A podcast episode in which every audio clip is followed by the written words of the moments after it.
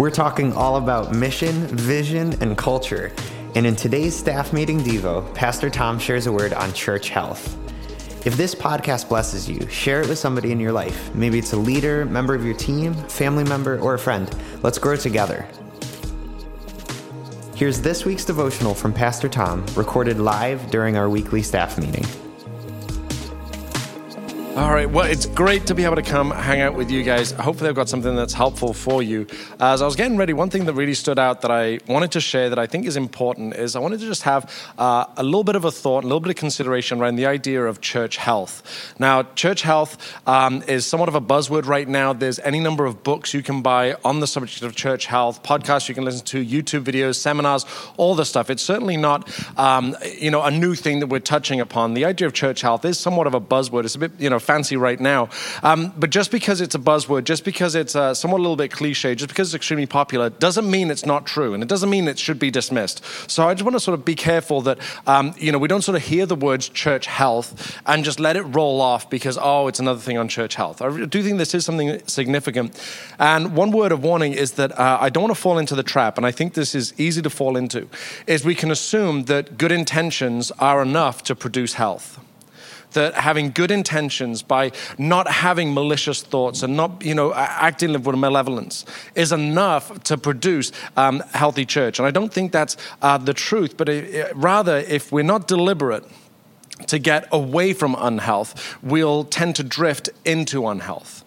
So, good intentions aren't enough. There needs to be a level of deliberate effort to keep us out of unhealth and rather forward in the health and the kind of churches and the kind of kingdom minded uh, organizations and ministry teams that God has called us to be a part of. So, verse I want to share with you Matthew 16, 18. I'm sure you'll all know this one. This is Jesus uh, talking to Peter. Now I say that you are Peter, which means rock, and upon this rock I will build my church, and all the powers of hell will not conquer it. I will build my church. And church historians and theologians are still debating what Jesus means by upon this rock.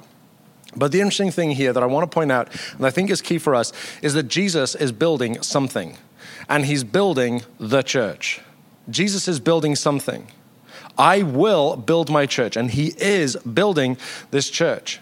And this is something uh, I talk about whenever I meet a believer who uh, wants to have a relationship with God but actively wants to reject the church. I was like, wow, just so you know, you're actively rejecting what Jesus has promised to build. So, something I would suggest being very careful about. When you're saying you want to be a believer, but you don't want anything to do what he's about, uh, be careful. That's some dicey area that I want to get into. And then Paul to the church in Corinth, he says that we are co laborers with Christ, that we are building with him, that this building initiative, this building of the church that Jesus is about, he has asked us and invited us to come and build with him. Jesus is building something, and amazingly, he's invited us to build it with him. So there's a few suggestions. We wanted to build a church, and not just any old church, but a church that is God honoring, a church that is healthy, a church that is biblically based, a church that wants to uh, serve and save and see people come to know God in an incredible life changing way. A few suggestions of healthy indicators in a church. These are a few things that, if these are evident, I'm confident this is an indication of a healthy church. The first thing, the church has different maturity levels the church has different maturity levels. It's not all brand new Christians helping figuring out their first steps. And it's not all people that have been saved for decades that are deeply mature and deeply um, seasoned in the word and a great relationship with God. But there is a true um, spectrum of people who make up the church. It's not just people that made the decision recently to follow Jesus or people that are mature in their faith. But I also hope that someone on the complete other end of the spectrum is a part of the church, someone that actively and passionately hates church, hates God, wants nothing to do with God, is an angry atheist. I want those people in our church.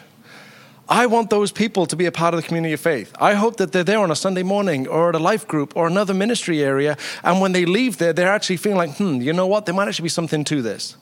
Maybe my anger is misplaced. Maybe I've assumed things about God because of what people have done. And I really hope that this is a church where there is all maturity levels, not just, uh, you know, for people who are brand new Christians. And we just cater to the brand new Christians and we make sure the brand new Christians feel okay. But also don't want to be a church where we, you know, we're blowing the cobwebs off things because we've got a bunch of people that are seasoned in their faith. And I also don't want to be a church where we've just got the angry people, but I want everybody.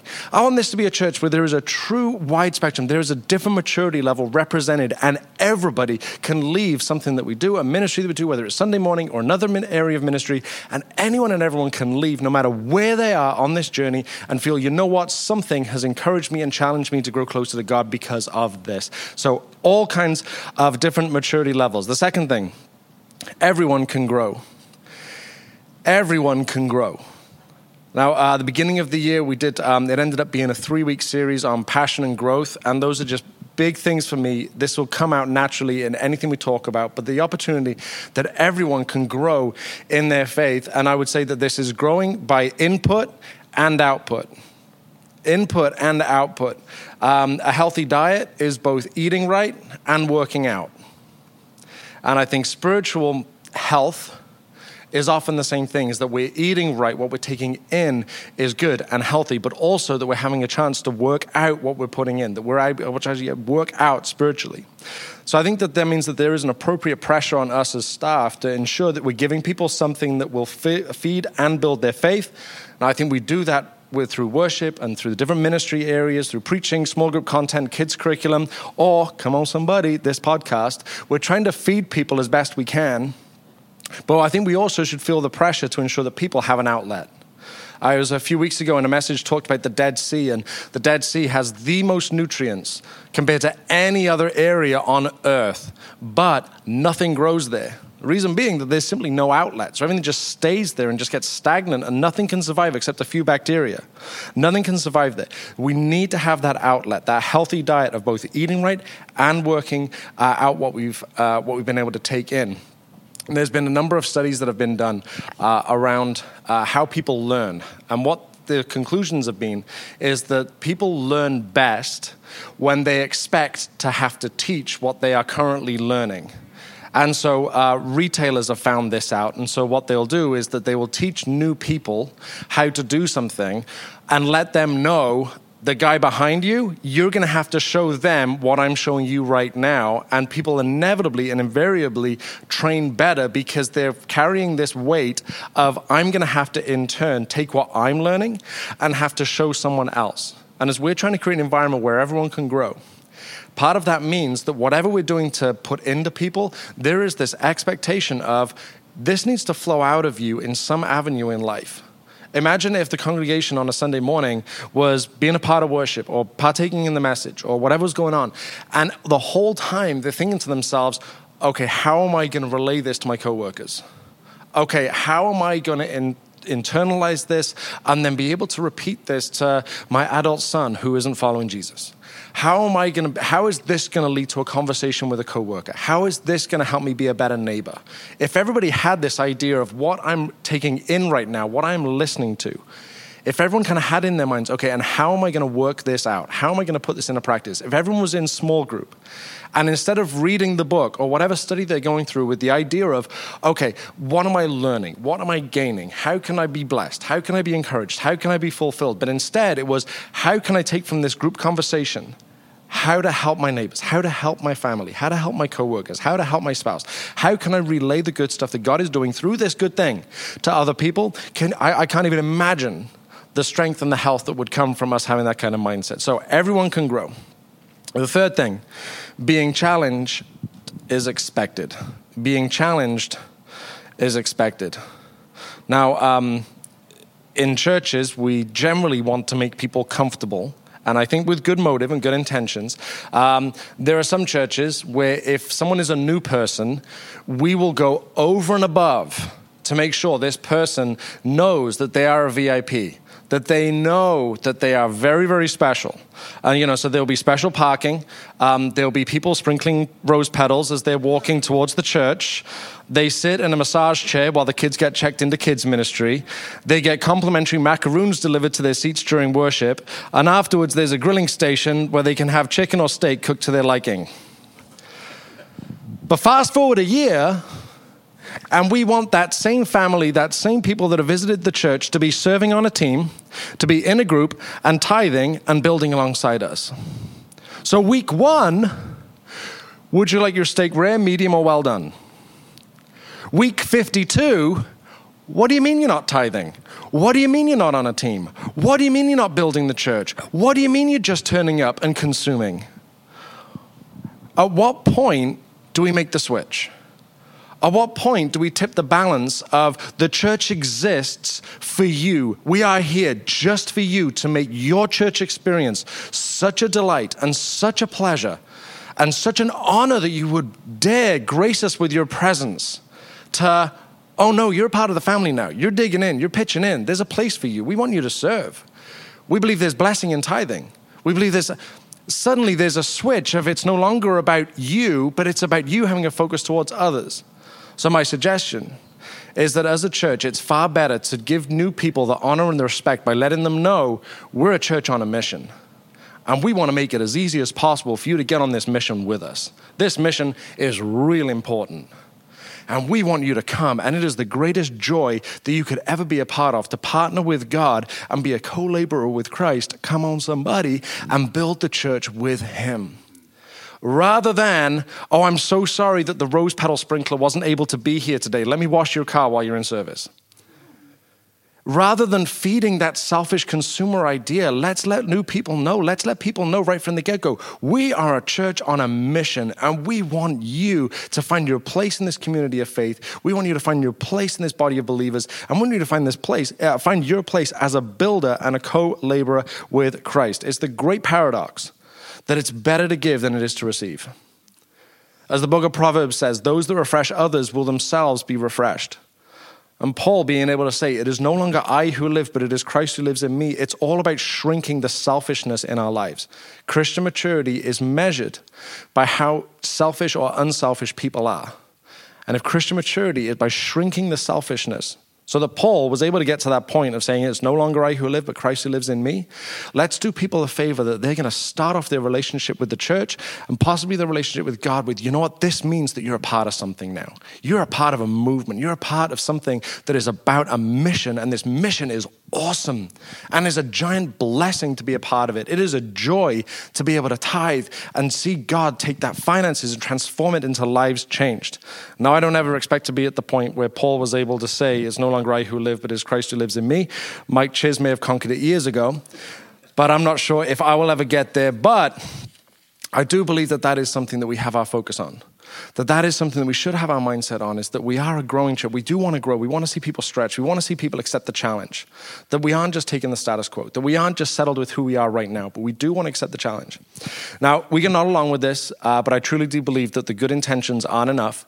And so there's three things to build some healthy things into our ministries. So those are three indicators of health, but I want to look at um, three ways that we can start to build that. The first is to value, honor, and celebrate every step forward every step forward. Reward what you want repeated, is what I've heard people say. Value, honor, and celebrate every step forward. Any step in the right direction is hallelujah time. The size of the step isn't as important as the direction. This could be an addict asking for help. This could be someone getting baptized. This could be somebody deciding to lead a group for the first time. This could be somebody deciding that they're going to start getting counseling. This could be a mature believer trying a new area of ministry to get out of their comfort zone. This could be someone giving for the first time. Who knows what this step could be?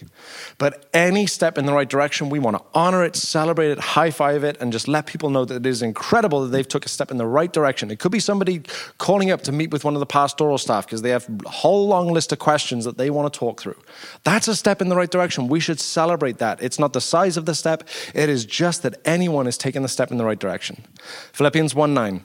I pray that your love will overflow more and more. That more and more speaks to a progression, to a building, to a growing and they will keep on growing in knowledge and understanding. It's not about static, it's not about attaining, it's about keep moving forward, keep taking those steps in the right direction. Second thing, remind people about the mission remind people about the mission. It's easy to stop associating the task with the fruit. It's easy to stop associating the task with the fruit. In uh, a, a, previous church where uh, Meg and I were on staff, I was at a, uh, an elders meeting, and the elders and trustees were one and the same group of people. And a conversation came up once again, as it had done for the last six months, about whether the church was going to spend $600 on a new church sign. The current church sign was falling apart, it was outdated, and the information was wrong because it was decades old and we had since changed service times. $600 to replace a new sign. Now, this was a smaller church, the budget wasn't enormous, so the idea of spending $600 was apparently worth six months of conversation. And as this conversation went round and round the houses again, one of the trustees, one of the elders, piped in and said, Is anybody getting saved because of a sign? Now, on the surface, it's a fair question. We're spending tithe money, we're spending church resources on a sign. Is anybody getting saved because of a sign? But as you start to think about it, there's not many one individual things you can point to and say, someone got saved because of that. Did they get saved because we stopped doing uh, hymn books and started having the notes projected on the back wall? Did anybody get saved because of that? I don't know. Did anybody get saved because we played games at youth group? Uh, and as you start thinking about it, there's really not too many things. The only moment where you might be able to say someone got saved because of that is because someone stood up and gave an appeal. If you wanted to look at it with that two dimensional kind of lens, but the truth is, and the reality is, and we all know this if we take a moment to think about it, it all builds together to get people to the point of being saved. Did anybody get saved because of a sign? No, but the sign builds towards everything else. It clearly communicates who we are. It lets people know what's going on. It tells people when service is going to be. It's not falling apart and dilapidated. People aren't distracted when they come to visit us like this place is falling apart. Just look at the sign. Instead, they're not focused on that stuff. They're focused on other things, hopefully things that matter and things that have eternal consequence. It all builds together. It all builds together. And so that is true for the people on your teams, is that it's easy to forget how your task is related to the fruit of the church. How do you know, some, know, I think about Coach Tony mowing the lawns. Does he know that by him doing that, it means that people aren't pulling into the parking lot on Sunday morning distracted that the place looks disheveled? But instead, it kind of looks fresh, it looks welcoming, it looks inviting, it looks great. He does a wonderful job doing that. So the people that open the doors for, uh, you know, the greeting team, do they know that the, it matters so much because for people to come and have their guard down because they feel, you know, this is a place where I can belong. I've already met friendly people. For Pastor Lisa and the kids check-in team, to have, you know, this confidence just coming over that your kids are safe the parents aren't spending time in worship freaking out about whether their kids are safe and praying with broken glass, but instead they're confident. Kids are probably having the time of their lives. I can focus on this worship song they're singing right now. It all builds together to get people to the point where they can be saved. So it's easy to stop associating the task with the fruit. A couple of passages, you'll know these very well. 1 Corinthians 12, 18. But our bodies have many parts, and God has put each part just where He wants it. How strange a body would be if it had only one part. Yes, there are many parts, but only one body. And the eye can never say to the hand, I don't need you. The head can never say to the feet, I don't need you. In fact, some parts of the body that seem weakest and least important are actually the most important. The third thing, third thing we can do is embrace the challenge, share the challenge. So, of course, we lead by example, and the people around us, they should see us growing and stretching and being challenged. Letting people know these are the books that I'm reading, this is the podcast I'm listening to, this is one area that I feel God is challenging me on lately. Those kind of things clearly communicate to our teams. You know what? I'm being challenged. I'm being challenged. Someone was said in a sermon last week that got me thinking about something differently, communicating, I'm being challenged. So then I, in turn, can extend a challenge to you. I'm being challenged and we're extending challenge to others. We're positioned in a place of strength to be able to extend a challenge to others once it's clearly known that I'm accepting the challenge. I'm taking the challenge seriously. And let's be honest, the church should be a challenging, stretching environment. And being challenged and stretched in church should be normal. Not because we're a judgy religious institution, but because sin and the mindset of the world is devastating. And we're trying to counter that. Of course, the church, this upside down kingdom we've been reading about in this Luke and Acts series, this upside down kingdom that Jesus has come, these kingdom values, these kingdom mindsets, of course they're contrary to the world. The world brings sin and devastation and upset. And in the church, we want to counter that. But to counter that means a challenge. To counter that means a level of discomfort. Matthew 20, 26. This is Jesus talking about leadership specifically. But I think this is a great principle for us to take to heart. But among you, it will be different. But among you, it will be different. And to be different, that's a challenge. That's a stretch. And to accept that challenge ourselves and then to extend that to others is not easy, but it's worth it.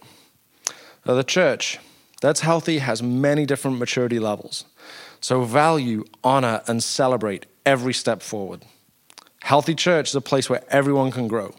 So remind people about the mission. And being challenged is expected.